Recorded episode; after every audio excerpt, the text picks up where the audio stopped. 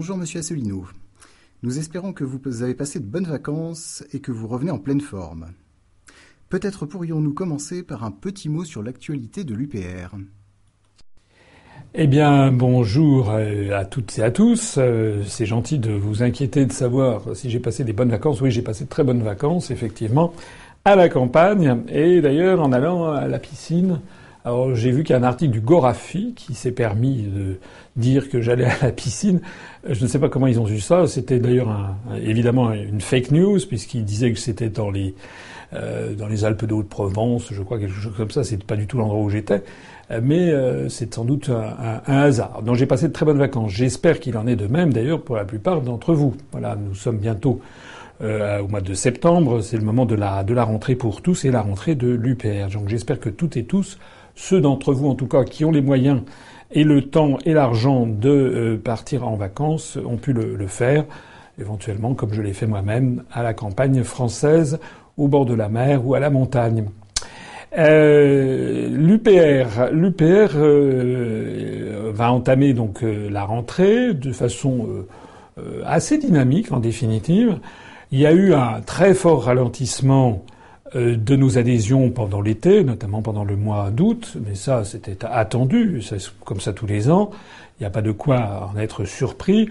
D'autant moins d'ailleurs qu'il faut reconnaître qu'il n'y a pas d'échéance électorale en vue euh, jusqu'au mois de mai, euh, de juin de 2019 avec les élections européennes. Euh, si je mets de côté les élections sénatoriales dans lesquelles je vais revenir, sur lesquelles je vais revenir dans un instant. donc c'était attendu qu'il y ait un ralentissement de nos, du nombre des adhésions notamment qui ont beaucoup chuté. Euh, cela étant, euh, elles n'ont pas été à un niveau égal à zéro comme c'était le cas il y a encore 3-4 ans au mois d'août, euh, puisqu'au cours de la, du mois d'août de cette année, nous avons fait à peu près 90 adhésions, ce qui n'est pas mal, ce qui fait à peu près 2,7, 2,8 adhésions par jour.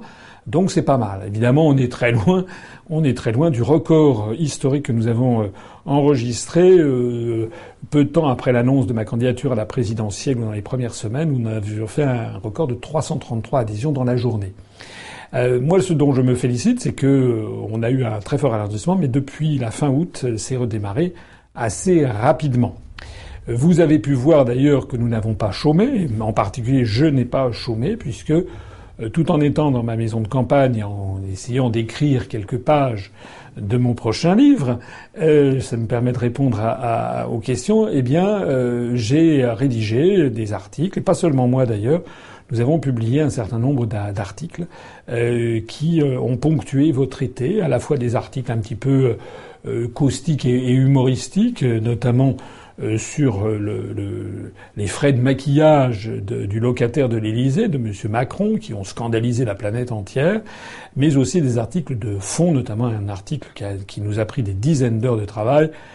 Je parle de l'article sur les travailleurs détachés qui a pris des dizaines d'heures de travail à Guillaume Pellissier de Féligonde, qui est notre délégué pour la Guadeloupe, mais qui par ailleurs elle s'intéresse beaucoup aux questions économiques et puis euh, de moi-même. Voilà, il y a eu aussi, il y aura dans les prochaines semaines des articles de Charles-Henri Gallois, de Vincent Brousseau euh, et d'autres sur ce sujet.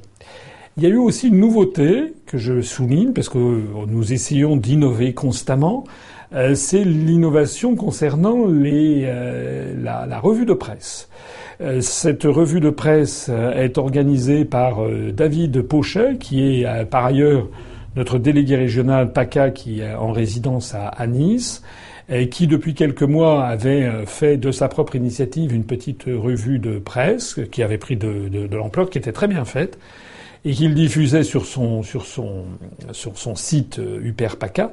Et donc je lui ai proposé, il a très gentiment accepté qu'on en fasse une revue nationale. Donc c'est lui qui est en charge de ça avec pour l'aider d'ailleurs deux ou trois autres personnes, notamment euh, euh, Antoine Cartago, pardon, qui est le pseudonyme de l'un de nos adhérents qui ne souhaite pas que son nom soit divulgué, et d'autres personnes, Bernard Corvet, euh, Laurent Doré, etc., qui vont participer à cette, à cette, à cette revue de presse.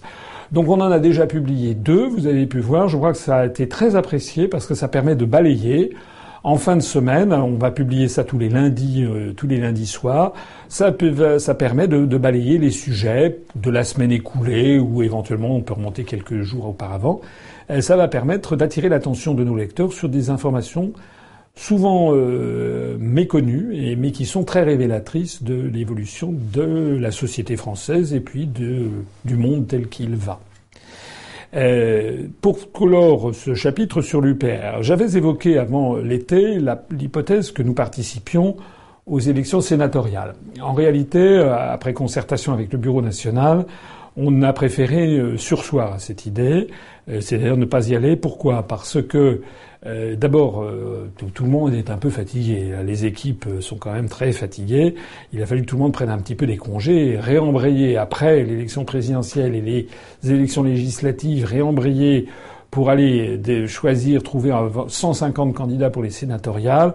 Euh, ça nécessitait un gros travail. D'autant plus, d'autant plus que vous ne le savez pas forcément, je pense même que vous ne le savez pas du tout, c'est que pendant tout le mois de juillet qui, qui s'est écoulé, euh, et, même jusqu'au début août, nos équipes de permanents euh, ont traité la question de la comptabilité à la fois de, de l'élection présidentielle et des élections législatives. Hein. Nous avons, je vous le rappelle, euh, présenté 574 candidats à travers toute la France. Il y a donc eu 574 comptabilités à régler. Et de ce point de vue-là, je voudrais attirer l'attention sur le tour de force que nous avons réalisé, puisque nos 574 candidats n'ont pas eu beaucoup de choses à faire sur cette question. Je ne veux pas enlever leur mérite, ils ont par ailleurs fait campagne. Mais sur cette question-là, on les a déchargés de tout souci, de souci avec euh, notamment un, un comment dirais-je, un mandataire financier, la reddition des comptes, etc. Tout ceci a été pris en charge au niveau national. Voilà, je le dis pour ceux qui trouvent parfois qu'ils se demandent ce que fait le niveau national. le niveau national, il, est, il croule sous le travail. Voilà. Donc il était bien nécessaire de prendre quelques congés. Alors ceci nous a amené finalement à, à renoncer à présenter des candidats au sénatorial, d'autant plus que le scrutin au sénatorial est un scrutin qui est extrêmement peu médiatisé et que c'est un scrutin euh, essentiellement de notables, avec des réseaux euh, euh, d'influence, des réseaux d'amitié, etc., des réseaux politiques, qui fait qu'en réalité, c'était très difficile de se faire connaître par rapport aux députés ou au maire du coin qui a tous ces, tous ces obligés. Donc il nous a semblé préférable de ne pas nous engager là-dedans, d'autant plus qu'il faut quand même que nous fassions attention à nos, à nos finances. J'ai déjà eu l'occasion de le dire. On a d'ailleurs publié un article entier sur le sujet. Nous avons des finances qui sont tout à fait confortables. Mais euh, en ce moment, il faut quand même qu'on fasse attention à nos problèmes de trésorerie parce que nous avons, euh, si nos comptes, euh, les comptes de la présidentielle sont validés, l'État nous versera 650 000 euros, mais pas avant le mois de février de l'année prochaine. Donc actuellement, nous avons quand même une tension sur, sur les, la trésorerie qui est assez significative. On est obligé, on a négocié notamment avec notre imprimeur, euh, euh, qui est euh, l'essentiel des dettes que nous avons, euh, que l'on puisse le payer par mensualité et si possible qu'une grosse partie soit payée uniquement après avoir reçu le don de l'État. Voilà. Alors, pour clore là-dessus, je ne sais pas si vous avez vu dans la presse, mais la presse s'est fait l'écho du fait que cette année, on n'a pratiquement pas parlé d'université d'été parce que la plupart des autres mouvements politiques n'ont pas les moyens, euh, étaient trop désargentés pour faire euh, une université d'été. Euh, pour ce qui nous concerne, nous, nous avons les moyens de faire une université d'été.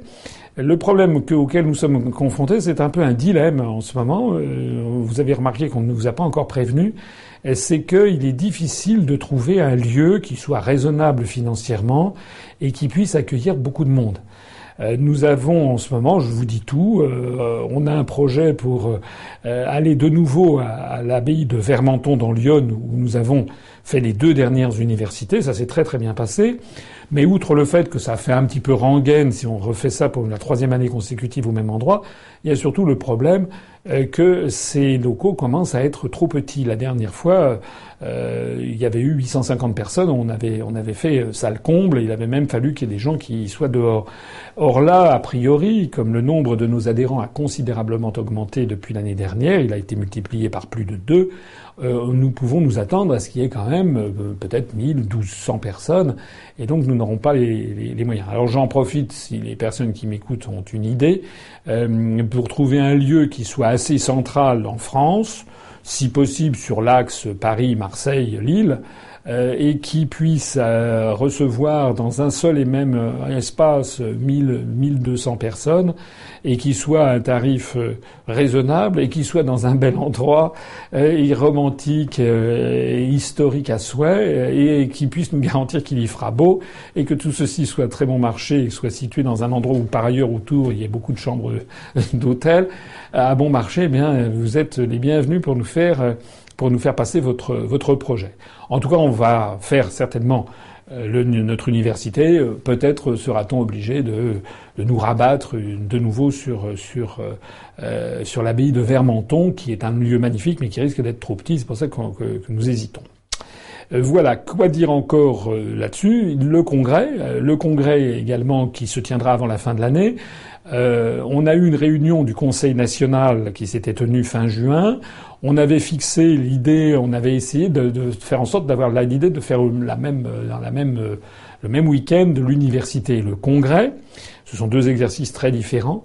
Mais là aussi, euh, se posent des questions de, de lieu, d'emplacement et de, de, trouver quelque chose de, de, relativement bon marché. De toute façon, pour ce congrès, on ne, pourra pas euh, il y a 28 000 adhérents, donc les 28 000 et quelques adhérents, 28 600, 700 adhérents, euh, vont être euh, formellement convoqués. Bien entendu, ils ne viendront pas tous, et donc on leur fera, on leur enverra les votes soumis au Congrès, notamment une réforme des statuts sur laquelle j'aurai l'occasion de revenir, qu'on voudrait améliorer encore, comme à chaque Congrès, un petit peu les statuts.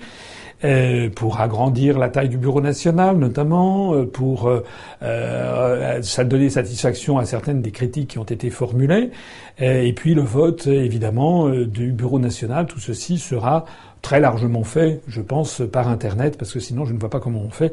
D'ailleurs, c'est ce que font tous les autres partis politiques. Voilà ce que je pouvais dire sur l'UPR. Euh, en attendant, l'UPR euh, va euh, recommencer très rapidement ses, activités. D'ailleurs, ça ne s'est pas vraiment arrêté, je le disais tout à l'heure.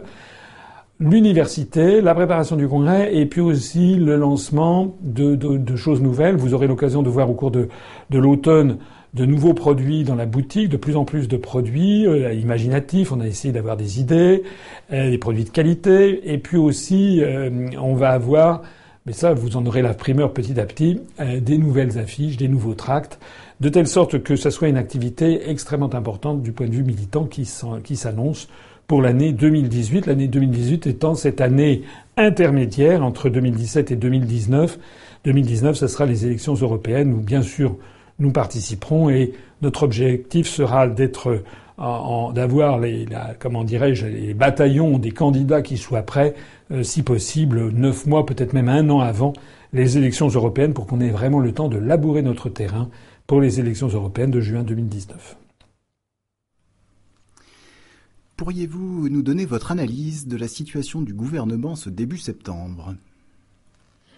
Alors, euh, alors le gouvernement, euh, enfin, euh, je ne vais pas paraphraser ce que tout le monde a pu voir dans la presse, mais quand même, il y a quelque chose qui sidère, c'est l'effondrement du château de cartes. on a l'impression en fait d'avoir assisté au cours de cette année 2017 peut-être pas un château de cartes, mais un soufflet, un soufflet au fromage. On bat les œufs en neige, alors ça fait un gros, gros, gros soufflet. Ça a été le lancement médiatique de M. Macron dont qui n'a pas fait campagne. En fait, c'est les médias qui ont fait campagne. Tout le monde dit il est extraordinaire, c'est le génie du millénaire, il est jeune, il est dynamique, il va faire ci, il va faire ça. Et puis, le truc est en train de se redégonfler à la vitesse grand V. Il suffit de regarder les courbes, par exemple, des sondages. Alors bon, les sondages, ce ne sont que des sondages. J'ai vu une fois, comme j'avais cité un sondage, il y avait des gens qui avaient critiqué sur euh, Internet en disant, bah oui, ils citent les sondages quand ça a l'avantage et ça, ils les citent pas quand ça a l'inconvénient. Euh, c'est une critique que je réfute totalement. Euh, le problème, s'il y a une grande différence, c'est pas parce que vous avez des faux sondages qu'il y en a aussi que, tous sont faux et que ou que tous sont faux ou que tous sont vrais en même temps. Je suis désolé, mais j'estime que pendant les élections présidentielles, les sondages étaient largement manipulés pour forger l'opinion que moi, on m'a maintenu pendant des mois et des mois à 0%. D'abord, il n'y en avait même pas, on ne me citait jamais, après on m'a mis à 0%, et que là, il y avait un facteur prophétie autoréalisatrice. Voilà. Alors que les sondages très favorables à M. Macron ont fini par se par porter. Mais maintenant, maintenant, on est confronté à la réalité. Et il suffit d'ailleurs de voir autour de soi et d'entendre autour de soi, les gens qui soutiennent Macron sont quand même extrêmement limités. Et même ceux qui ont voté pour lui commencent à raser les murs. Donc on assiste à quoi? On assiste au fait que la, la popularité de Macron s'effondre beaucoup plus rapidement euh, que celle, on le voit sur ce graphique, que celle de hum, Sarkozy, et qui, euh, pendant les premiers mois après son élection en 2007, avait continué à augmenter, ce qui était assez rare, mais également beaucoup plus rapidement également que François Hollande. C'est un tour de force parce que François Hollande avait commencé à baisser assez vite. Donc Macron baisse très vite. Bon, ce sont des orientations. Alors pourquoi ça? Ben pourquoi ça? C'est parce qu'en fait, en fait, il n'y a pas de gouvernement. En fait, on est dans une situation dingue Macron a dit qu'il a été Jupiter, mais en fait, cet homme n'a rien compris à ce qu'est la Constitution française. S'il voulait être Jupiter, il ne faudrait pas qu'on le voie. Et puis, il devrait cacher sa Junon. Parce que dans la République, euh, on n'a pas, pas, c'est pas un couple royal. On a monsieur et madame Macron matin, midi, soir et la nuit, jusqu'à en avoir, euh, saturé. Et pendant ce temps-là, on a un gouvernement d'ectoplasme un gouvernement d'ectoplasme avec un Premier ministre qui, à l'évidence, n'est pas du tout à la hauteur. C'est pas parce qu'il a une barbe que ça, c'est vrai que ça remonte, il faut peut-être remonter à Poincaré ou je ne sais pas quoi pour avoir un Premier ministre qui a une barbe ou un chef de gouvernement, mais euh, en tout cas, euh, Monsieur Édouard Philippe est nul. Est-ce que vous avez vu cette vidéo hallucinante lorsqu'il est passé récemment, là, pour il a fait sa rentrée chez Jean-Jacques Bourdin sur RMC, où en fait il ne savait rien au dossier qu'il traitait. Il a été incapable de répondre quoi que ce soit à Jean-Jacques Bourdin. Écoutez cette vidéo. Euh...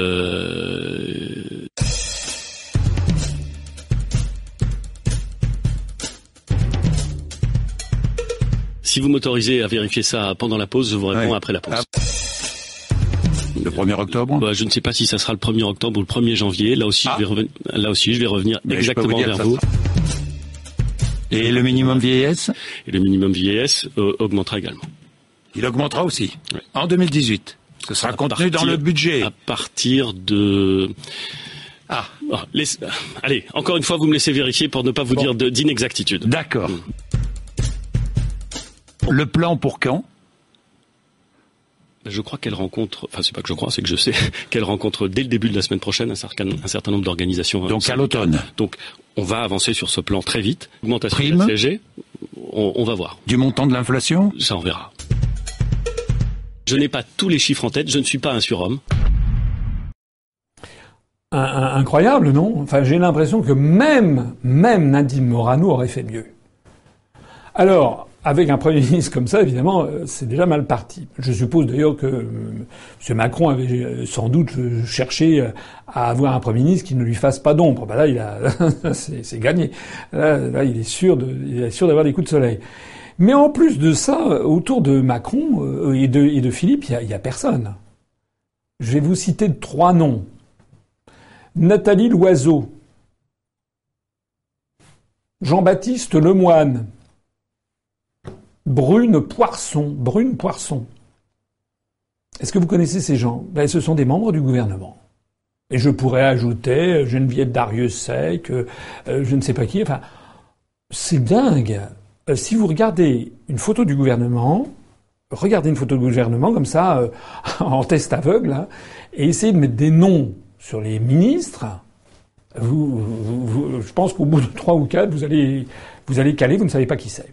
Voilà.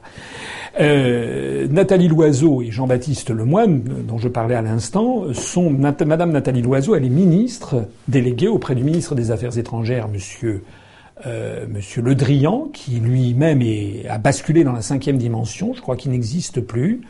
Et Nathalie Loiseau, euh, elle est ministre déléguée aux Affaires européennes. Et elle est flanquée d'un secrétaire d'État, Monsieur Jean-Baptiste Lemoine, qui est également chargé des affaires européennes. Mais vous avez vu, on va y revenir tout à l'heure, vous avez vu que lorsqu'il s'agit de questions européennes, il y a Macron qui s'est pointé, qui est allé se ramasser un certain nombre d'allers-retours en Europe de l'Est. C'est-à-dire que M. Macron a piétiné le Premier ministre, Monsieur le, ministre des Affaires étrangères, euh, la ministre des Affaires européennes, le secrétaire des Affaires européennes. Ils ne servent à rien. C'est M. Macron qui fait ça et euh, avec avec les brillants résultats que l'on que l'on a vus. Bon.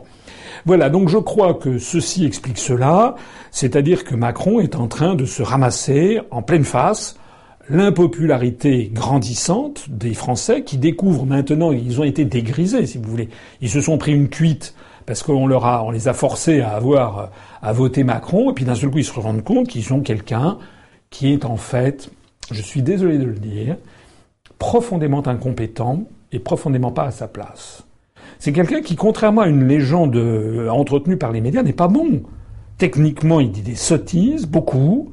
Euh, techniquement, il tient des propos, j'ai eu l'occasion de, les, souligner de nombreuses fois, des propos parfois scandaleux. Rappelez-vous comment il avait comparé les, les, immigrants euh, comoriens qui, meurent dans l'océan Indien parce qu'ils veulent rejoindre Mayotte, il les avait comparés à du poisson qu'on pêchait en pleine mer.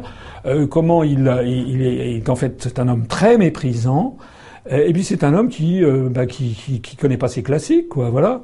Aujourd'hui même, il a encore fait une sortie. Alors à chaque fois, il est épinglé par les internautes parce que les gens ne sont pas bêtes.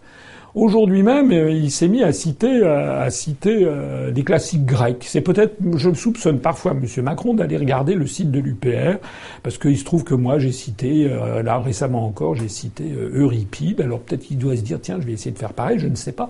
En tout cas, il a dit là, il a fait une déclaration en disant que voilà, tout allait très bien, Madame la Marquise, que la situation du gouvernement était parfaite, euh, et que euh, il fallait pas écouter les Cassandres, qu'il fallait jamais suivre ce que disaient les Cassandres. Ce que M. Macron ne savait pas, et ce qui lui a été d'ailleurs reproché aujourd'hui même sur Internet, euh, c'est que, euh, eh bien, M. Macron oublie que Cassandre avait raison. Cassandre, c'est donc dans l'Antiquité grecque, c'est cette prophétesse et qui prévoyait des choses terribles qui arrivaient, et personne ne la croyait. Et plus ce qu'elle disait était précis, et moins les gens la croyaient. Voilà. En réalité, M. Macron s'est dévoilé finalement, c'est-à-dire qu'il a montré qu'il ne connaît pas finalement bien euh, les citations qu'il fait, mais en plus de ça, finalement, il a donné conseil à son entourage de ne pas voir les menaces qui arrivent. C'est effectivement la situation telle qu'elle est. La situation est, est grave. Alors, les, sondages sont en berne. Monsieur Macron s'est beaucoup trop mis en avant. Euh, paraît-il que maintenant il veut changer sa communication pour être, paraît-il, plus présent. Quand j'ai vu ça, j'ai dit c'est pas vrai. Ben si, paraît-il qu'on va, on n'en avait pas, on n'en avait pas encore assez. Paraît qu'on va encore avoir plus de Macron. Là-dessus, il y a eu l'affaire euh, du statut de la première dame. Non pas que la première dame soit une statue, euh, mais qu'il s'agit de son statut. C'est encore, ça a été encore une une, comment dirais-je une une espèce de tragicomédie de cet été. Il y a eu une pétition qui a été lancée pour s'indigner que, de, que Madame euh, Macron, par laquelle personne que personne n'a élu, puisse bénéficier d'un budget si ça. J'ai d'ailleurs personnellement signé euh, cette pétition qui a dépassé les 300 000, euh, euh, les 300 000 demandes. Alors du coup, ça a quand même fait un petit peu réfléchir l'Élysée, qui voit les, les dépêches arriver sur l'effondrement du nombre de, de des, des, des, sondages. Et donc, il a été décidé de revoir la voilure à la baisse. Donc, il y a une espèce de charte de transparence de Madame Macron. Mais moi, j'aimerais que cette charte de transparence fasse que Madame Macron soit transparente, justement. C'est-à-dire qu'on ne la voit pas. Enfin, nom d'une pipe, je rappelle que nous sommes en République. Sous Charles de Gaulle, sous Georges Pompidou, sous François Mitterrand, euh, on, sous Valéry Giscard d'Estaing, on entendait parler un petit peu, on entendait parler, les Français parlaient de Tante Yvonne pour, euh, pour, Madame de Gaulle, pour l'épouse du général de Gaulle, on parlait de Claude Pompidou, on parlait de Annemone Giscard d'Estaing, on parlait de Daniel Mitterrand, mais c'était des, des femmes, euh, des conjoints qui restaient discrètes. Euh, même lorsqu'elles avaient, comme c'était le cas de Daniel Mitterrand, une activité associative qu'elles conservaient par ailleurs. Les choses, euh, en fait, ont commencé à changer un peu avec Jacques Chirac, où l'on a vu euh, se mettre un peu plus en avant Madame, enfin Bernadette, Bernadette Chirac, Madame Chaudron de Courcelles, qui bon a été un petit peu plus présente, mais ça restait encore en mode mineur. Et les choses ont profondément changé avec Nicolas Sarkozy. Et c'est depuis Nicolas Sarkozy, suivi par François Hollande, suivi par euh, maintenant Macron, que l'on a droit à cette espèce de show à l'américaine, avec une first lady qui draine l'intérêt comme ça des, people, des, magazines people comme on dit, et du grand public. C'est profondément scandaleux. Madame, Macron, pas plus que Madame Sarkozy numéro 1 et Madame Sarkozy numéro 2, pas plus d'ailleurs que Madame euh, Hollande numéro 1 et numéro 2, enfin je m'y perds un peu, toutes ces dames n'ont pas été euh, élues.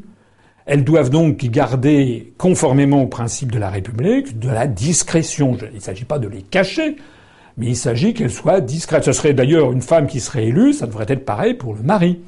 Ce sont dans les monarchies que l'on met en avant une famille royale avec la reine, le prince consort ou le roi, la reine, et puis les princes héritiers. C'est dans ce genre de situation, mais c'est pas dans les républiques. Donc c'est tout à fait scandaleux de faire cette affaire. Et moi, je, l'avais déjà annoncé d'ailleurs dans le programme euh, présidentiel. Je persiste et. Euh, si j'avais été élu président de la République, ben moi, ma femme, ma femme est venue euh, le jour du congrès, de, le jour de la réunion pour les 10 ans du père, où il y avait énormément de monde à Paris, il y avait presque 7000 personnes. Euh, donc ma femme, elle existe, elle était là, elle a rencontré un certain nombre de gens, mais pour le reste, elle a son activité professionnelle et elle reste discrète, et c'est très bien ainsi, euh, de la même façon d'ailleurs que regardez sur la scène politique internationale. Est-ce que vous avez vu particulièrement euh, le président chinois Xi Jinping venir avec Madame Xi? Est-ce que vous avez vu euh, euh Monsieur Vladimir Poutine exhiber sa femme continuellement? Non. Est-ce que vous avez vu Maduro au Venezuela ou Chavez exhiber leurs femmes Non. Est-ce que vous avez vu les pays du monde arabe Est-ce que je sais pas les, exhiber leurs leur femmes le, le, roi Mohamed VI au Maroc, le président Bouteflika non, euh, c'est en fait uniquement dans les monarchies style Monaco, euh, style euh, la, couronne britannique ou style l'empereur du, Japon et, l'impératrice que l'on voit ce genre de situation.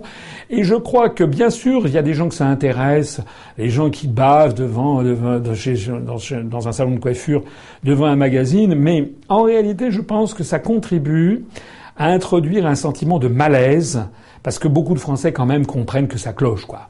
En ce moment, il y a de plus en plus la, la, la, la pauvreté se répand, le chômage a encore augmenté d'une façon phénoménale. Euh, là où les toutes dernières statistiques, le pays est par en quenouille, tout le monde le sent, et puis on a d'un seul coup, on voit cette espèce d'agitation où sur la mode américaine, alors on voit euh, Donald Trump avec sa, sa jeune femme et, euh, et, et, et, Emmanuel Macron avec sa moins jeune femme, comme ça à, à la Tour Eiffel. Euh, tout ça, c'est de la poudre aux yeux pour que les Français ne réfléchissent pas à la situation profonde.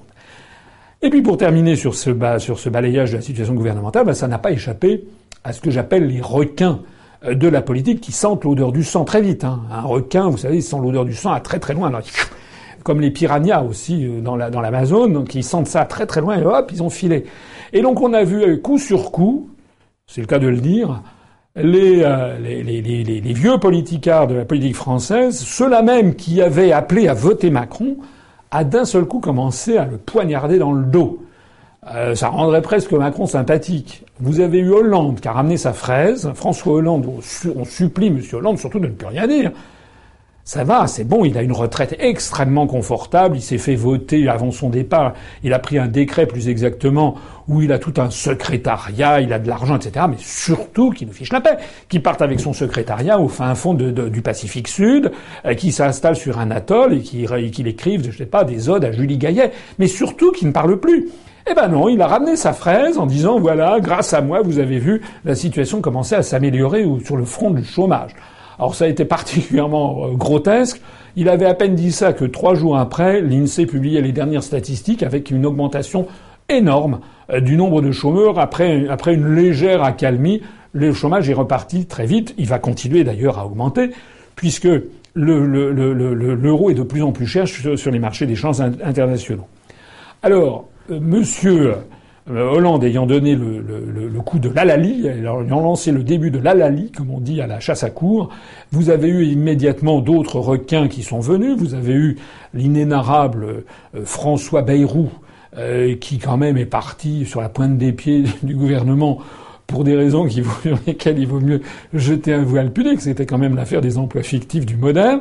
Eh ben non, M. Bayrou a ramené sa fraise pour lui aussi trouver à redire sur la gestion de Macron. Ah, il y a des choses à redire, c'est vrai, mais la gestion de Bayrou, il y a des choses aussi à redire. Là-dessus, voilà que Alain Juppé euh, est arrivé en disant qu'en fait tout ça c'était de la com que Macron c'était de la com. Ah oui, ben ça, euh, Monsieur Juppé, merci.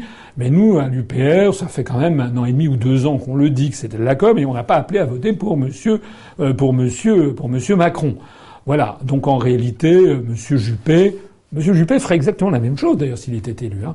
En fait, la, en fait, ce que reproche François Hollande, Alain Juppé, François Bayrou, ce qui reproche à Macron, c'est pas sa politique, c'est de ne pas, c'est de ne pas être à sa place, quoi. C'est tout. Mais en termes politiques, il ferait en gros exactement la même chose. Ils appliqueraient les directives venues de Washington, de Bruxelles et de Francfort. Point bas. Voilà. Et puis alors, euh, au dernier, dernier avatar de cette affaire, c'est Nicolas Sarkozy qui en a rajouté une louche euh, sur un sujet qu'on va peut-être évoquer dans un instant. Que pensez-vous euh, de l'idée de Nicolas Sarkozy de préparer un nouveau traité européen? Ben voilà, nous y voilà. Euh, alors ça, ça a été le truc qui a été lancé aujourd'hui même. J'ai oublié de préciser qu'aujourd'hui, nous sommes lundi 28 août. Euh, aujourd'hui même, donc Nicolas Sarkozy a décidé qu'il fallait l'idée, l'idée lumineuse, c'était de lancer un, nouveau projet de traité européen. C'est une plaisanterie. Je renvoie, je renvoie les, les auditeurs à, au petit article que j'ai publié. tout le monde sait très bien que les, traités euh, se modifie à l'unanimité, donc les 28 États membres, et lorsque le Royaume-Uni sera sorti après le Brexit, il y aura quand même 27 États membres qui devront voter à l'unanimité. Tout le monde sait très bien que les États membres de l'Union européenne sont en désaccord sur de nombreux, pratiquement tous les sujets quelle qu'il soit, la gestion de l'euro, l'économie, le social, l'uniformisation euh, des conditions de travail, euh, le taux de change externe de l'euro, la position internationale, et ci et ci et ça. Euh, voilà, ils sont d'accord sur à peu près rien, et donc il est évident que si on ouvrait la boîte de Pandore d'un nouveau traité, ça partirait, ça partirait dans le décor. Alors pourquoi est-ce que M. Sarkozy fait ça? Sans doute pour essayer de lui aussi de ramener sa fraise, mais M. Sarkozy, c'est comme M. Hollande, on aimerait surtout ne plus le revoir. On aimerait surtout qu'il dégage, ça va, ils ont fait assez de mal à la France, on se passe très bien d'eux. Euh, il y a une autre possibilité, c'est que et peut-être que M. Sarkozy joue la politique du pire et se dise, ben tiens, finalement, euh, euh, si, si, si, Macron reprenait cette idée, ça, le plomberait davantage encore et ça hâterait la fin de ce quinquennat, qui quinquennat qui est vraiment très mal parti. Hein. Il y a quand même quelque chose qui frappe, je trouve, c'est l'idée qu'on est quasiment presque déjà dans une fin de règne. Alors on commence, c'est quand même fâcheux on est dans un état de, de, déréliction euh, qui n'est pas loin de rappeler la, fin du quinquennat euh, Hollande. Et encore, on n'a rien vu, puisque les grandes réformes, la démolition du, du, travail arrivent au mois de septembre et octobre avec les, avec les, avec les ordonnances. Moi, je ne sais pas dans quel état sera la France dans six mois ou dans un an. Hein. Pour en revenir à, Sarkozy, il y a peut-être aussi l'idée de, si jamais euh, il y avait cette idée qui était lancée, peut-être que ça a trait la nécrose. Ça a trait peut-être la nécrose de, de l'Union européenne, je n'en sais rien. En attendant, qu'est-ce que ça veut dire tout ça? Ça veut dire que tout ce que j'ai pu dire se confirme. Ce sont les traités le cœur du problème. Ce ne sont pas les directives. Là, il y a, euh, on va y revenir, il y a euh, les gens qui ont fait remarquer, oui, les directives se votent à la majorité qualifiée. Je n'ai jamais caché que les directives européennes se votaient à la majorité qualifiée. On va y revenir sur la directive concernant les travailleurs détachés. Mais les directives sont l'équivalent de décrets d'application, alors que les traités, c'est l'équivalent de la Constitution ou de la loi. C'est-à-dire que c'est ce qui compte, d'abord et avant tout, c'est les traités. Donc on voit bien que lorsque M. Sarkozy lance ça, c'est que M. Sarkozy est une espèce de sismographe du, dirigeant euro-atlantiste moyen. S'il lance ça, c'est qu'il sait très bien, M. Sarkozy fréquente des allées du pouvoir, il est en contact avec un certain nombre de gens au niveau international.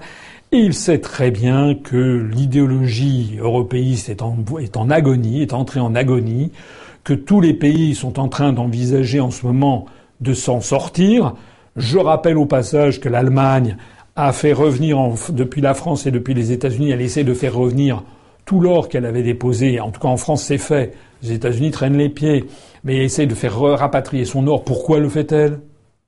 Vous avez peut-être vu que M. Berlusconi en Italie a lancé l'idée d'un euro monnaie commune, enfin un truc foireux à la, à la, à la Marine Le Pen, mais enfin il a dit qu'il fallait que l'Italie lance sa propre monnaie. Enfin voilà, euh, que ce soit en République tchèque, en Pologne, en Hongrie, de plus en plus de voix disent qu'il faut arrêter ce Beans. Donc tout ceci montre que l'édifice est en train de couler de toutes parts et je pense que Nicolas Sarkozy se dit j'ai peut-être un truc à jouer en essayant, sous couvert de sauver l'Europe, d'être le fossoyeur et peut-être que les Français voudront de moi, je n'en sais rien. En tout cas, tout ça montre que l'atmosphère est crépusculaire.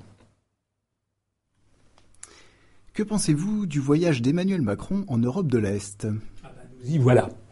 Nous y voilà. J'en pense le plus grand mal. J'en pense le plus grand mal parce que M. Macron montre, a montré à la planète entière, d'abord avec ses frais de, maquillage, les 27 000 euros par, mois, par euh, trimestre de maquillage, il a montré déjà que c'était un dandy. Euh.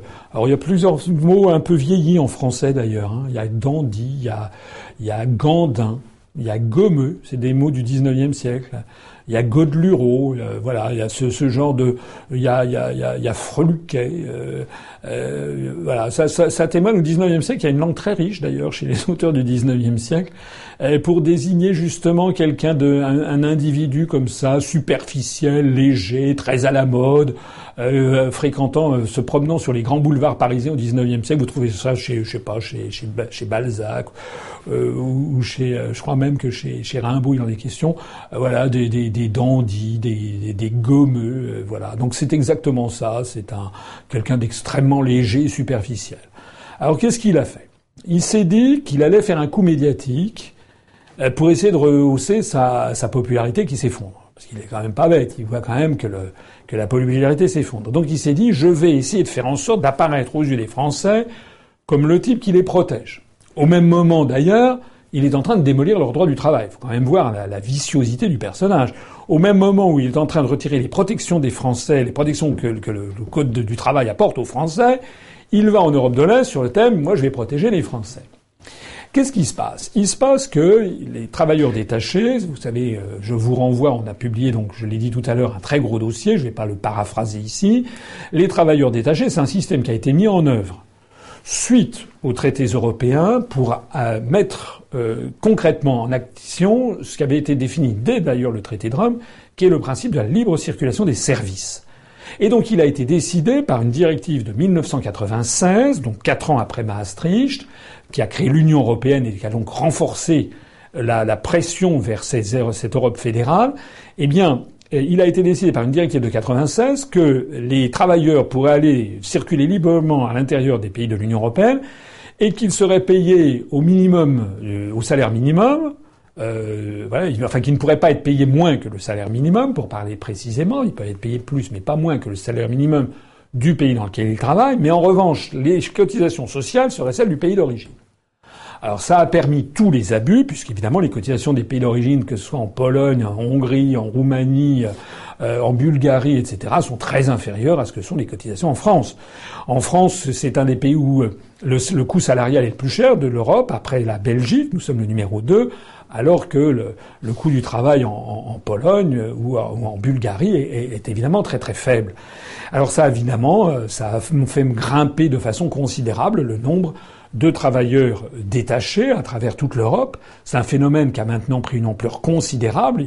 Je crois qu'il y a pratiquement 1 million 900 000 ou 2 millions de personnes qui sont concernées selon les statistiques officielles. Ça ne tient même pas compte euh, des questions de travail au noir.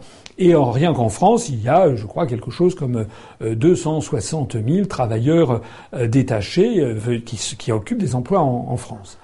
Alors M. Macron, d'un seul coup, a dit que ceci n'allait plus et donc qu'il allait, qu'il allait tout changer tout ça. Plusieurs remarques. Je suis désolé d'être un petit peu long, mais c'est quand même important.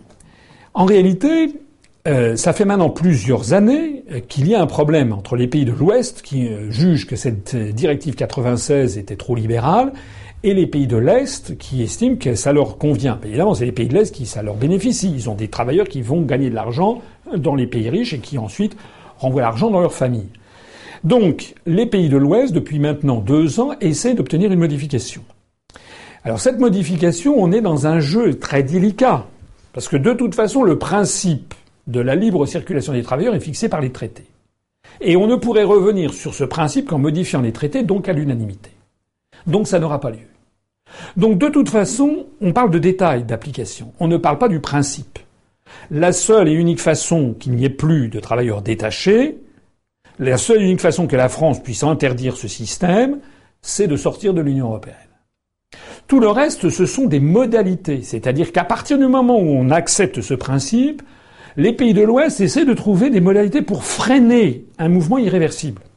Donc, par exemple, les contrats ne doivent pas faire plus de trois ans. Par exemple, donc, je l'ai dit tout à l'heure, il faut que le salaire soit au moins le salaire minimum dans le pays d'accueil. Et depuis donc plusieurs années, depuis environ euh, au moins un an, deux ans, les euh, pays de l'Ouest ont essayé d'obtenir une révision de cette directive en renforçant un petit peu les modalités d'application. Par exemple, le contrat de détachement, au lieu de trois ans, devrait faire au plus deux ans.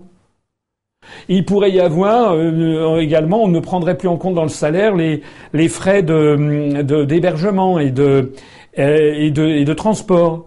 Donc vous voyez, ce sont des choses à la marge pour essayer non pas d'interdire le phénomène, mais d'en calmer l'augmentation. C'est de ça qu'on parle. Alors Macron, alors les affaires étaient en train d'être réglées d'ailleurs, parce que les pays de l'Ouest ont quand même des moyens de pression sur les pays de l'Est, puisque nous donnons énormément d'argent. Ce sont les fonds dits européens. Je rappelle que la France, elle verse 9 milliards d'euros chaque année de plus qu'elle n'en reçoit, et parmi les milliards qu'on donne, il y en a qui vont justement dans ces pays. Donc il y a quand même un petit moyen de pression. Mais à contrario, les pays de l'Est, eux, font valoir qu'ils ont eux aussi des moyens de pression. Eux, ils font valoir les textes des traités en disant, mais attendez, vous n'allez pas remettre en cause le principe des traités. Et puis ils ont une deuxième chose, c'est par exemple le cas de la Pologne, qui dit, mais attendez, euh, vos entreprises, notamment les entreprises de distribution françaises, par exemple Carrefour, euh, fait un grand succès en Pologne, donc elles sont bénéficiaires de l'économie polonaise. Donc c'est un jeu je te tiens, tu me tiens par la barbichette qu'il y a dans cette affaire, et vous avez par derrière beaucoup de pays qui restent un petit peu entre deux chaises, les pays les moins concernés d'ailleurs. Alors Macron, j'en reviens à lui, pour essayer de se prendre la, de, faire croire aux Français qu'il les défendait, a décidé, comme ça, de sa propre initiative, que le projet de révision de la, directive qui était sur le feu et qui allait aboutir d'ailleurs ces jours-ci, que ça n'était pas assez. C'est-à-dire, par exemple, au lieu qu'on réduise le contrat de trois ans à deux ans, on le réduit à un an. C'est se moquer du monde, ça va pas régler le problème. Imaginons qu'il y a un contrat de détachement d'un an. Bah, qu'est-ce qui empêchera qu'il y ait après euh, un deuxième contrat d'un an et un troisième? Vous voyez à quel point tout ça c'est de la fumisterie.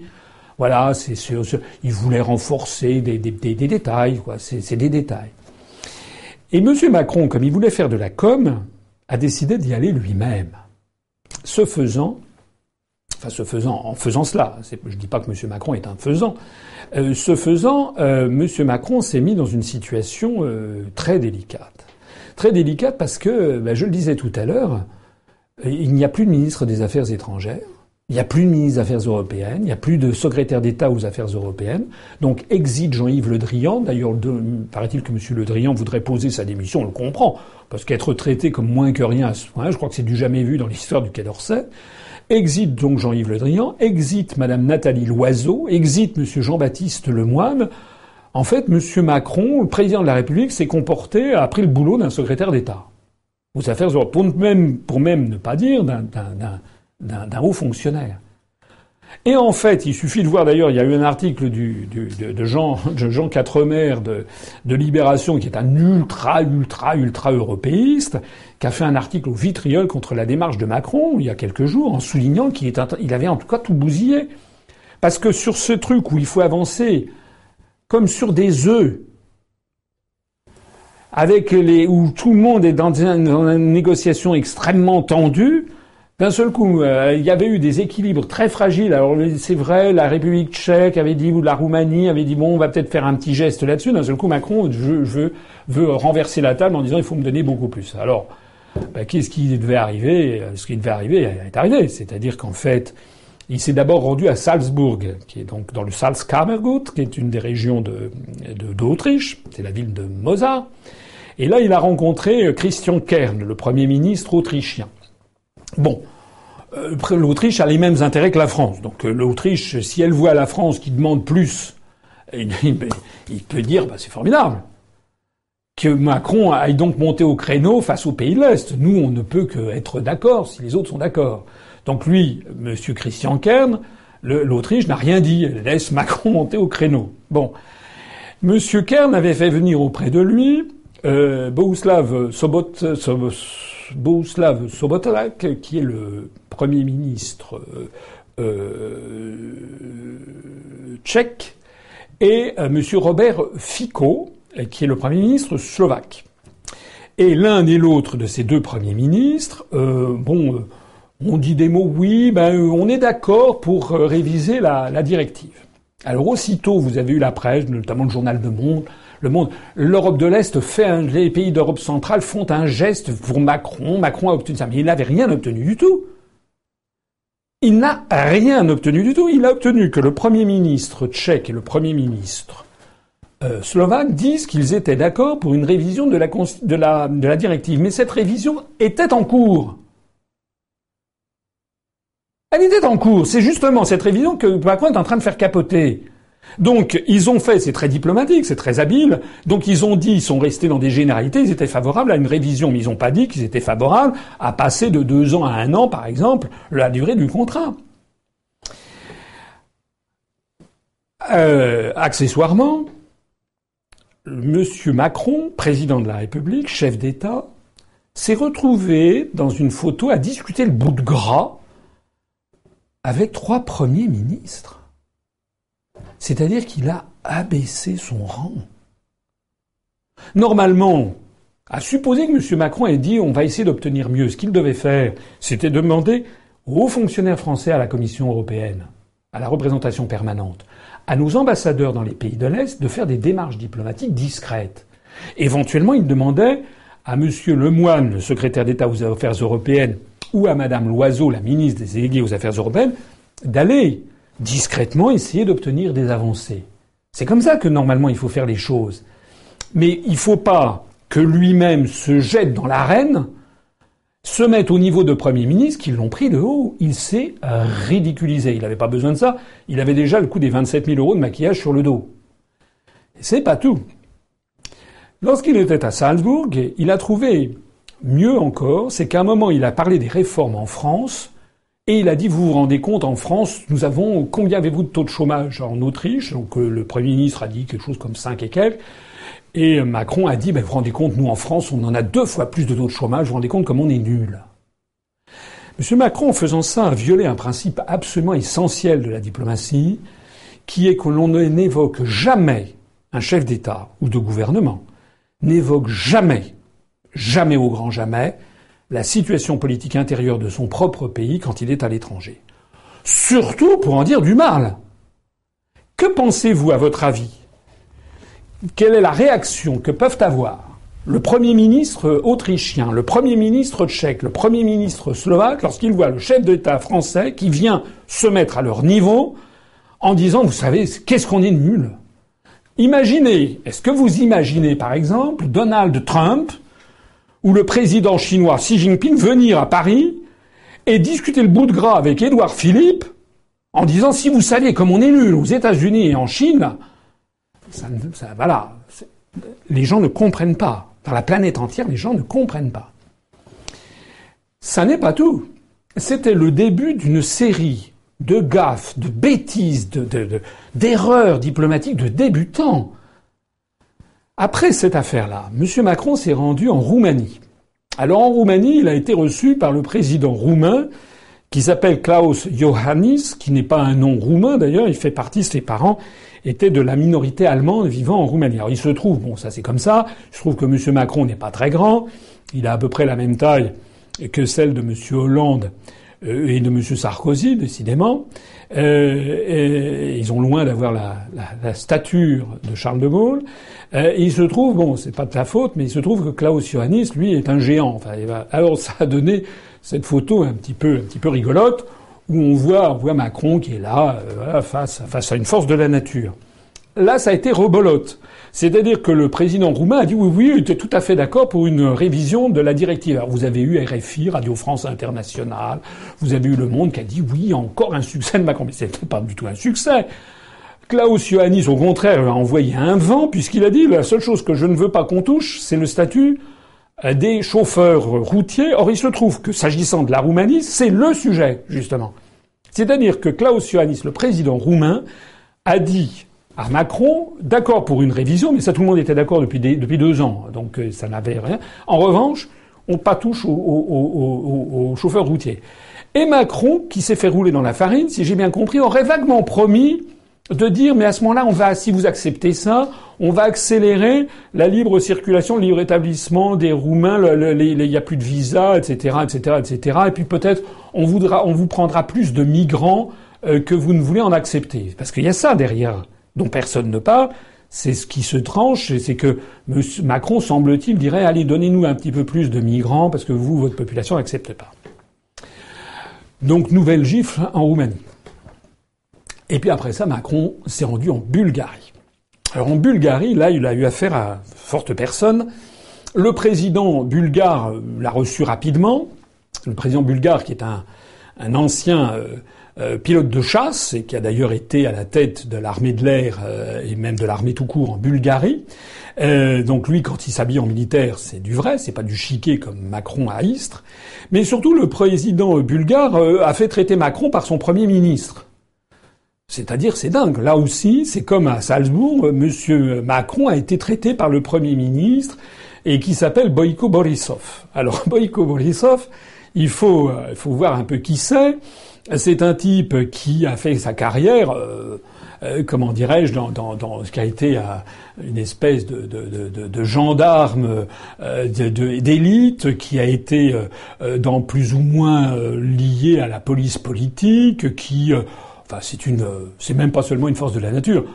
Quiconque connaît la Bulgarie, c'est quand même, c'est un pays où il y a toutes les mafias. Enfin, c'est quand même, c'est quand même le type. C'est un, voilà. Boïko Borisov, c'est quelque chose, quoi. C'est euh, un, dur. Il a d'ailleurs créé une société euh, de protection des personnalités. Euh, il protège d'ailleurs l'ancien roi Simeon de Bulgarie, l'ancien Todor Givkov, l'ancien dirigeant communiste. Donc c'est un type qui est au centre des réseaux policiers et sans doute euh, pas trop loin de la mafia, euh, de la mafia bulgare. Ce qu'il faut savoir, c'est que la Bulgarie, euh, bon, elle, c'est, vraiment le, règne des mafias. Alors, face à ça, bah, évidemment, Macron a été un tout petit monsieur face à M. Borisov. Euh, M. Borisov a dit la même chose que le Roumain et que les autres d'Europe centrale en disant oui, oui, ils étaient favorables à une révision. Mais laquelle? Celle qui était en cours ou celle que proposait Macron Rien. D'ailleurs, ils n'ont pas tranché. Il n'y a eu aucun communiqué. Il n'y a eu aucune avancée précise. Ce été, ça n'a été que des mots. En fait, Macron s'est fait balader. Mais Macron a fait encore pire. Il a fait encore pire parce que là, en Bulgarie, il s'est permis de critiquer publiquement la Pologne. Alors, il y avait dans cette tournée en Europe de l'Est deux pays qu'il avait soigneusement évité, c'était la Hongrie et la Pologne, parce que là, il sait, qu'il se serait, se serait fait jeter. Mais là, il s'est permis, Macron, de critiquer la Pologne dans un, donc de critiquer publiquement en tant que président de la République française, mais de façon féroce la Pologne, en disant que les Polonais méritaient mieux que le gouvernement qu'ils avaient, que la Pologne était en train de se mettre à, comment dirais-je, en marge de l'Europe, des valeurs européennes, etc., etc. Et il a fait pire puisqu'il a fait ça en Bulgarie devant euh, le chef des, services secrets, là, Borisov. Euh, c'est évidemment un, un, diplomatique de première magnitude, parce que le Bulgare, les Bulgares, évidemment, n'ont aucune envie de se fâcher avec les Polonais. Donc le Bulgare Borisov, il est resté et il savait plus quoi dire, très gêné de cette situation mais surtout en Pologne, se faire tenser par le président de la République publiquement, qui plus est depuis la Bulgarie, ça n'a pas passé. C'est alors que la première ministre de Pologne, Madame Beata Szydło, euh, je ne suis pas sûr de bien prononcer, mais je sais que le, L barré se prononce W en, en polonais, donc Madame Beata Szydło euh, a fait une déclaration pour euh, au vitriol contre contre contre Macron et là, on est entré dans une crise diplomatique majeure entre la France et la Pologne. Madame Beata Chidou, il faut savoir que euh, c'est une personnalité. Vous savez, les dirigeants des pays d'Europe de l'Est sont des fortes personnalités. Ce sont des gens, c'est pas Macron.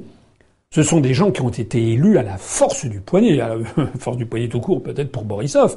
Madame Chilou, c'est une femme qui est sortie du peuple, qui est très populaire, et qui a fait sa carrière au sein de, ce parti de, de droite qui s'appelle le PIS, le parti conservateur. Elle a obtenu lors des élections, euh, des dernières élections, elle a obtenu des scores qui étaient les meilleurs scores de Pologne. C'est une femme populaire.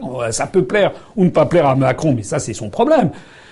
Normalement, dans la politique internationale, la France, les États reconnaissent les autres États et ne jugent pas les gouvernements.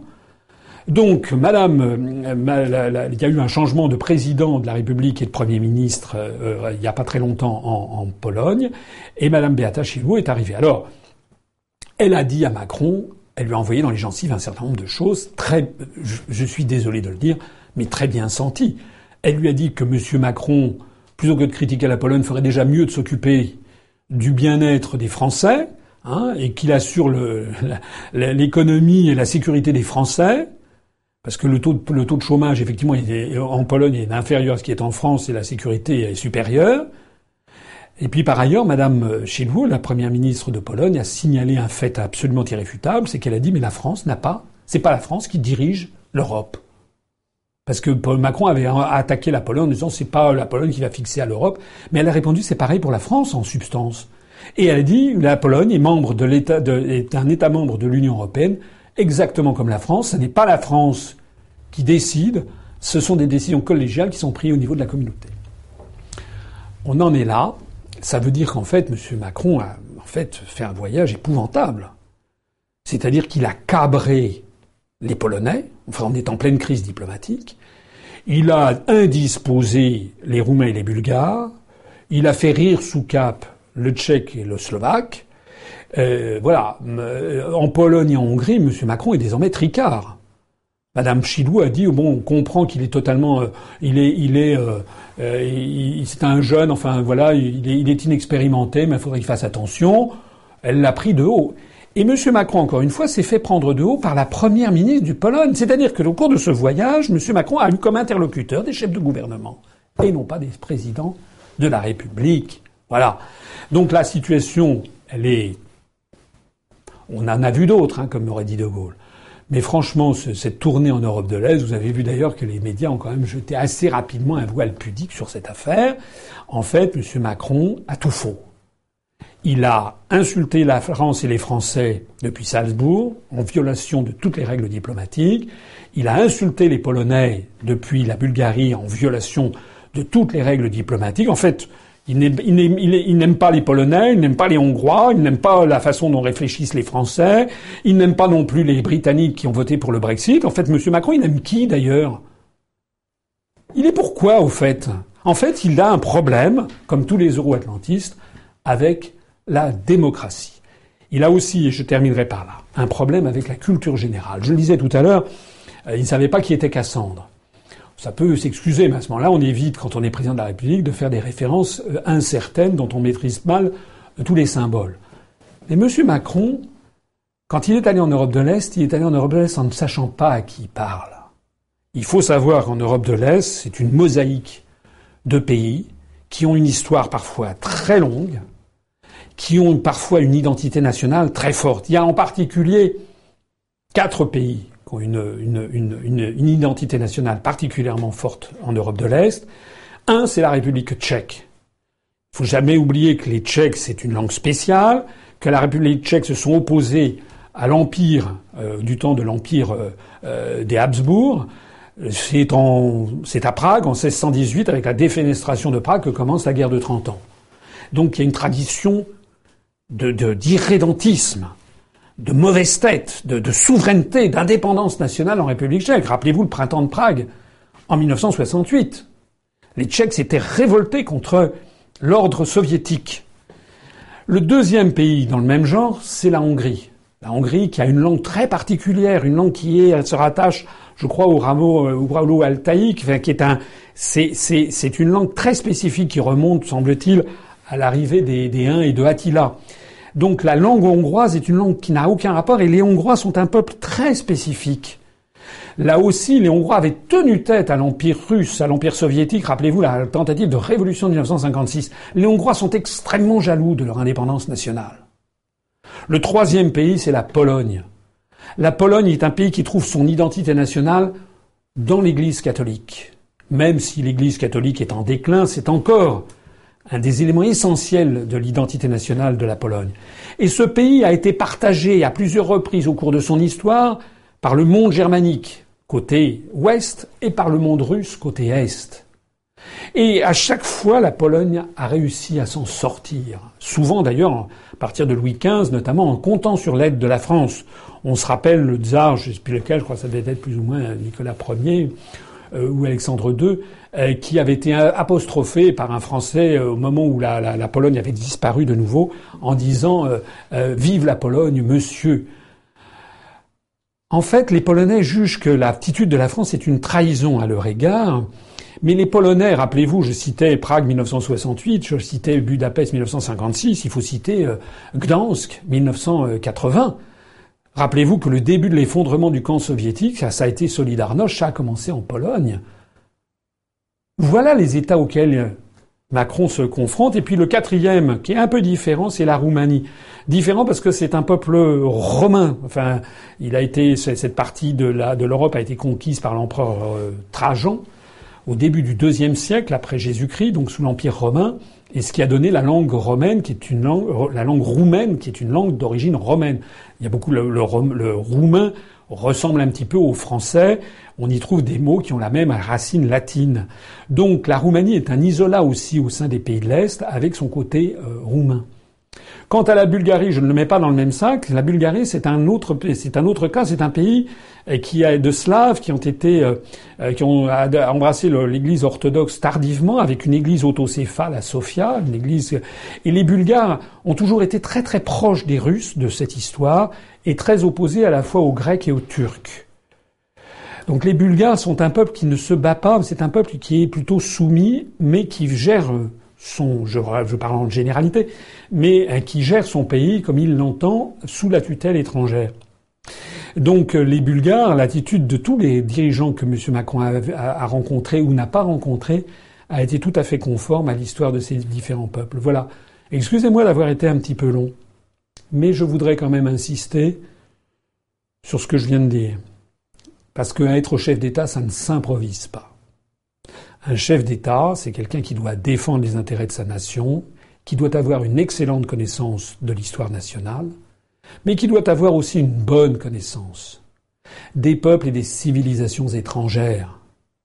On ne part pas, comme l'a fait M. Macron, dans un état de totale improvisation, avec le sourire euh, Colgate, hein, et puis avec euh, Madame Macron sous le bras, euh, et tout ça avec 27 000 euros de maquillage, comme s'ils allaient faire plier des gens qui sont là, qui défendent des pays qui ont une identité nationale vieille de plusieurs centaines d'années, parfois plus d'un millénaire, et qui, se sont battus pour recouvrir leur indépendance nationale face à l'Empire soviétique. Excusez-moi, mais si les Polonais ont, ont, obtenu leur indépendance nationale, les, les, les Hongrois euh, de l'Empire soviétique, c'est pas Macron qui va les faire plier. Hmm. Et dans ce contexte, où en est l'opposition? L'opposition en France, alors écoutez, euh, j'ai cité tout à l'heure, je ne vais pas y revenir, Hollande, Juppé, euh, euh, Sarkozy, bon ça c'est le... Mais l'opposition, alors le Front National, bon il a un petit peu, il s'est un petit peu mis au vert, si j'ai bien compris. Il y a eu une espèce de petite crise, là vous avez vu, il s'agissait, est-ce qu'ils allaient remettre en cause la sortie de l'euro Bon, la montagne a accouché d'une souris.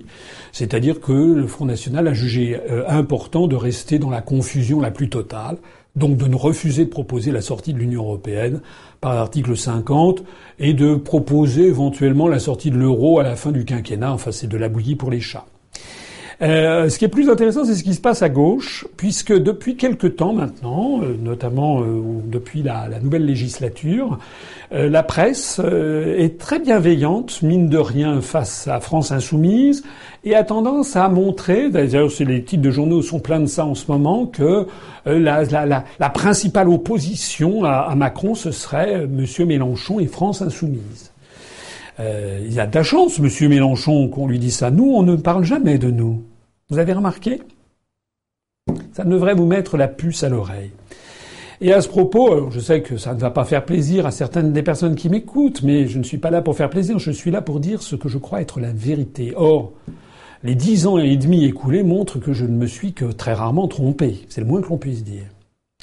Je voudrais dire à tous les observateurs qu'ils remarquent bien cette chose. On a parlé de quoi au cours des deux mois écoulés? On a parlé du fait que France Insoumise avait décidé, tenez-vous bien, de ne plus porter de cravate à l'Assemblée nationale. Ça, paraît-il que c'était le truc, c'était euh, la preuve que la France était insoumise. On se moque de qui, là? On se moque de qui, au juste, en focalisant l'attention des Français sur cette espèce, cette affaire Moi, je me fiche pas mal de porter une cravate ou de pas de cravate. Moi, ce que je sais en tout cas, c'est que porter une cravate, ça n'est pas la soumission à un ordre bourgeois comme le disent les gens de France Insoumise, c'est faux. La meilleure preuve que c'est faux, c'est que Lénine, prenez les photos de Lénine, sur toutes les photos, il a une cravate, ou quasiment toutes ces photos. D'ailleurs, beaucoup des Jean Jaurès a toujours une cravate. Les dirigeants du Parti communiste français, Georges Marchais, Maurice Thorez, euh, Valdécrochet, avaient quasiment toujours une cravate. Porter une cravate, c'est simplement un signe d'officialiser une fonction. C'est pas une soumission à l'ordre bourgeois, c'est montrer que je suis quelqu'un qui a une fonction officielle. C'est pour ça que Lénine portait très souvent sa cravate. Ou, euh, ou Jaurès. Ou Georges Marchais. En revanche, qui est-ce qui porte pas de cravate à notre époque? Mais regardez, ouvrez les yeux. François Hollande. François Hollande a fait campagne en disant, enfin, s'est souvent présenté, il y avait même eu des articles de journaux, François Hollande, ce nouveau président qui dit préside sans cravate. Macron, Macron a été pendant presque toutes ses réunions publiques sans cravate. Ça faisait jeune, ouais, regardez, regardez comme il est jeune, c'est bien. On présentait ça comme une scène de jeunesse. Il y a même encore mieux. Est-ce que vous savez, c'était une, information qui est sortie, mais la presse française n'en a pas beaucoup parlé. Elle était trop occupée à dire c'est génial, France insoumise, rendez compte comme ils sont insoumis, ils portent pas de cravate. Il y a même encore mieux, c'est qu'au même moment, il y a une dépêche qui est sortie discrètement, on a appris que chez Goldman Sachs, les cadres supérieurs de Goldman Sachs, maintenant, pour le Casual Friday notamment, pour le ne portent plus de cravate. Lors du G8, où Hollande était allé, il avait été le seul à porter une cravate. Obama lui avait dit faut enlever la cravate. Tout le monde sans cravate. Qu'est-ce que ça veut dire?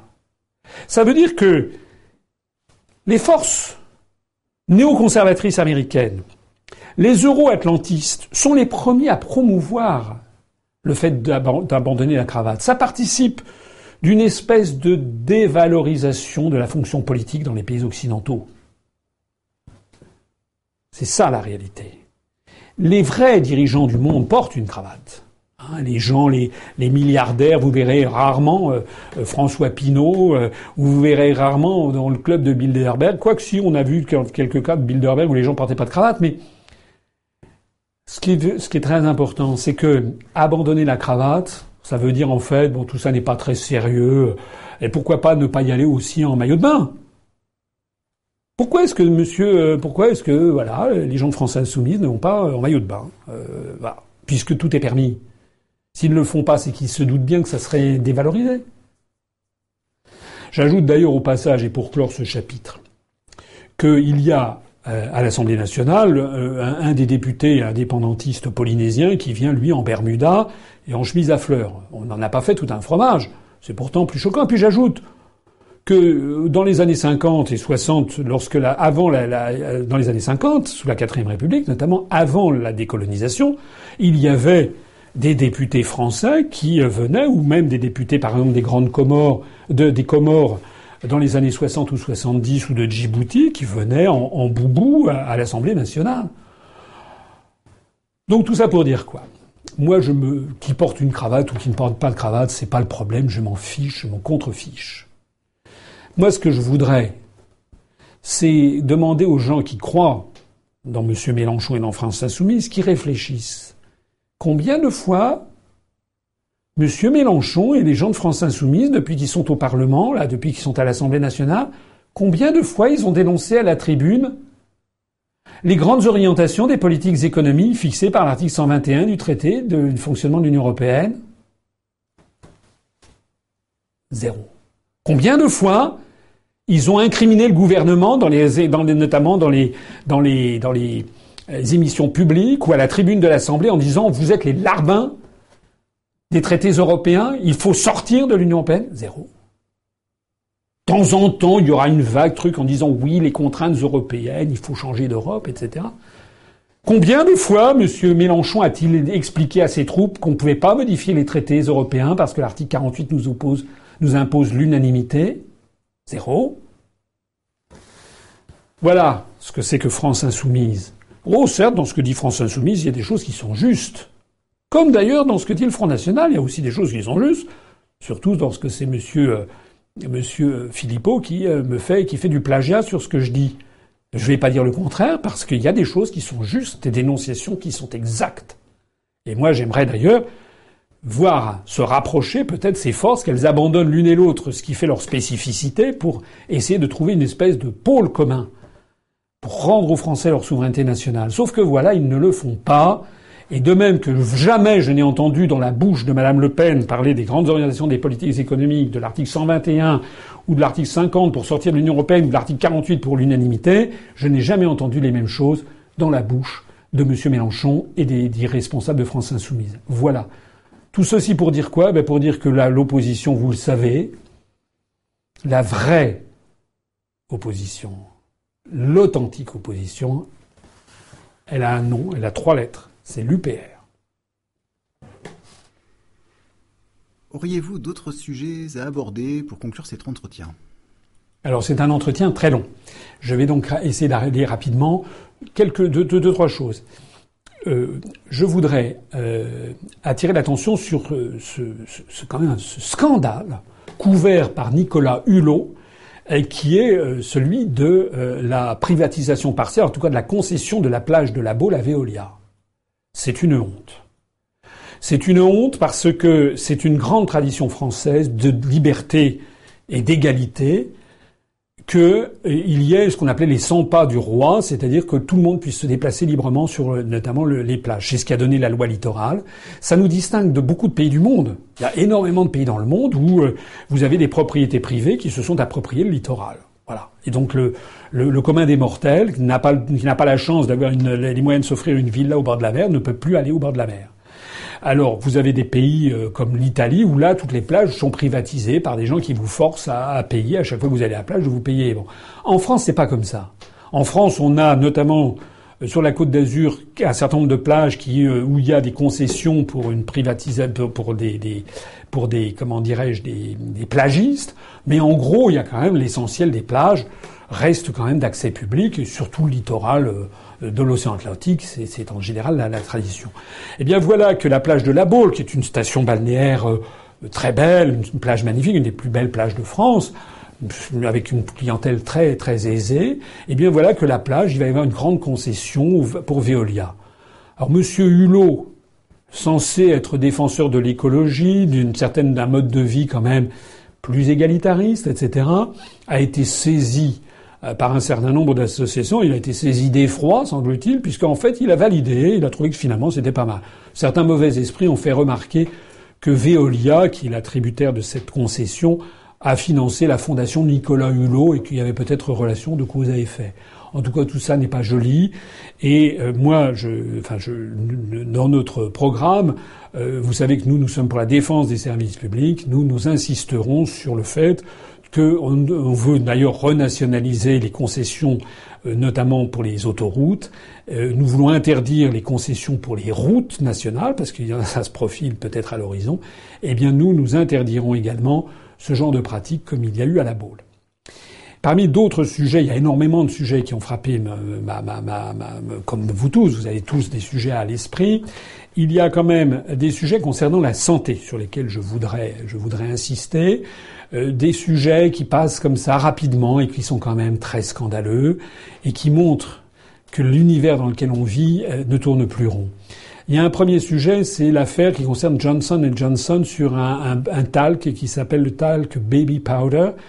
Un, ça tourne au scandale parce que ce talc qui est utilisé notamment par des par euh, pour sur des bébés voilà a provoqué on estime maintenant selon certaines études que ça provoque peut-être 1500 cancers des ovaires euh, chez des femmes chaque année.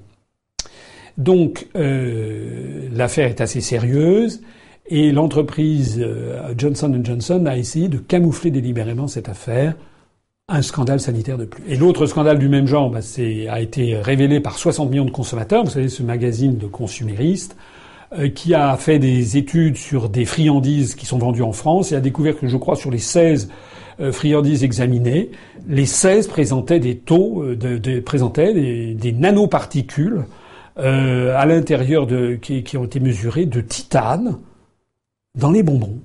Voilà. C'est invraisemblable. Et, voilà. Donc tout ça pour dire quoi? Des scandales, il y en a toujours eu, il y en aura toujours. Mais entre l'affaire des, vaccins, des 11 vaccins qui n'est toujours pas passé dans l'opinion publique, et je rappelle quelle a été la position que j'ai prise, qui n'a pas toujours été bien comprise. J'ai vu, il y a, on a des gens qui m'ont écrit. Je n'ai absolument pas avalisé l'idée de, vacciner d'office les bébés. J'ai dit qu'il fallait sursoir à cette décision et qu'il fallait avoir une grande commission nationale d'enquête avec public où tout le monde puisse s'exprimer. Voilà, c'est le, coût des 11 vaccins est assez scandaleux.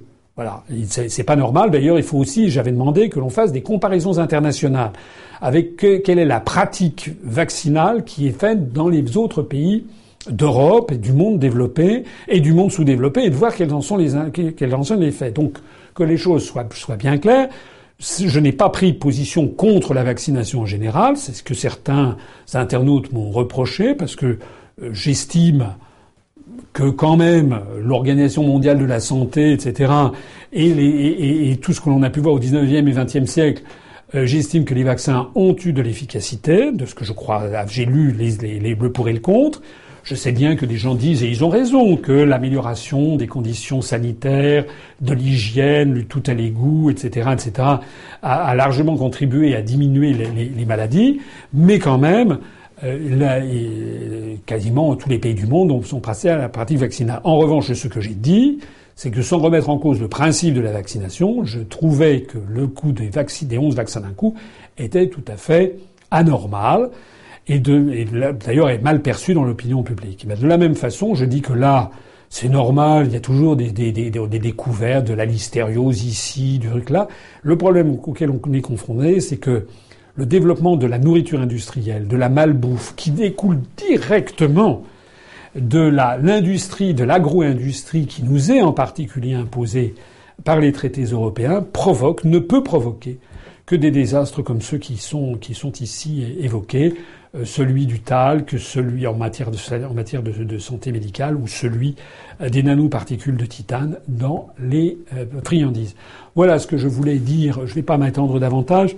J'en profite pour dire qu'au cours des, des, mois, des années qui viennent, nous allons, comme les gens connaissent très bien quelle est notre position sur l'Europe, qui n'a pas varié, qui se révèle chaque semaine un peu plus pertinente, nous allons porter davantage notre effort, je l'avais déjà dit, on a commencé à le faire, sur d'autres pans de l'activité, de la vie quotidienne, qui touchent parfois plus les gens. En particulier, on parlera davantage dans les mois qui viennent des questions d'éducation, des questions de santé euh, et des questions d'agro, agroalimentaire, ainsi que des questions de sécurité et de justice. Voilà.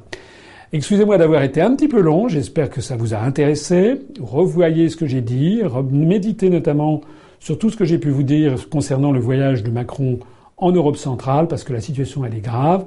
Non seulement la situation du pays est grave, mais nous avons à la tête du pays quelqu'un qui n'est pas à la mesure de la fonction qu'il occupe. Sur ce, vive la République quand même, et vive la France toujours.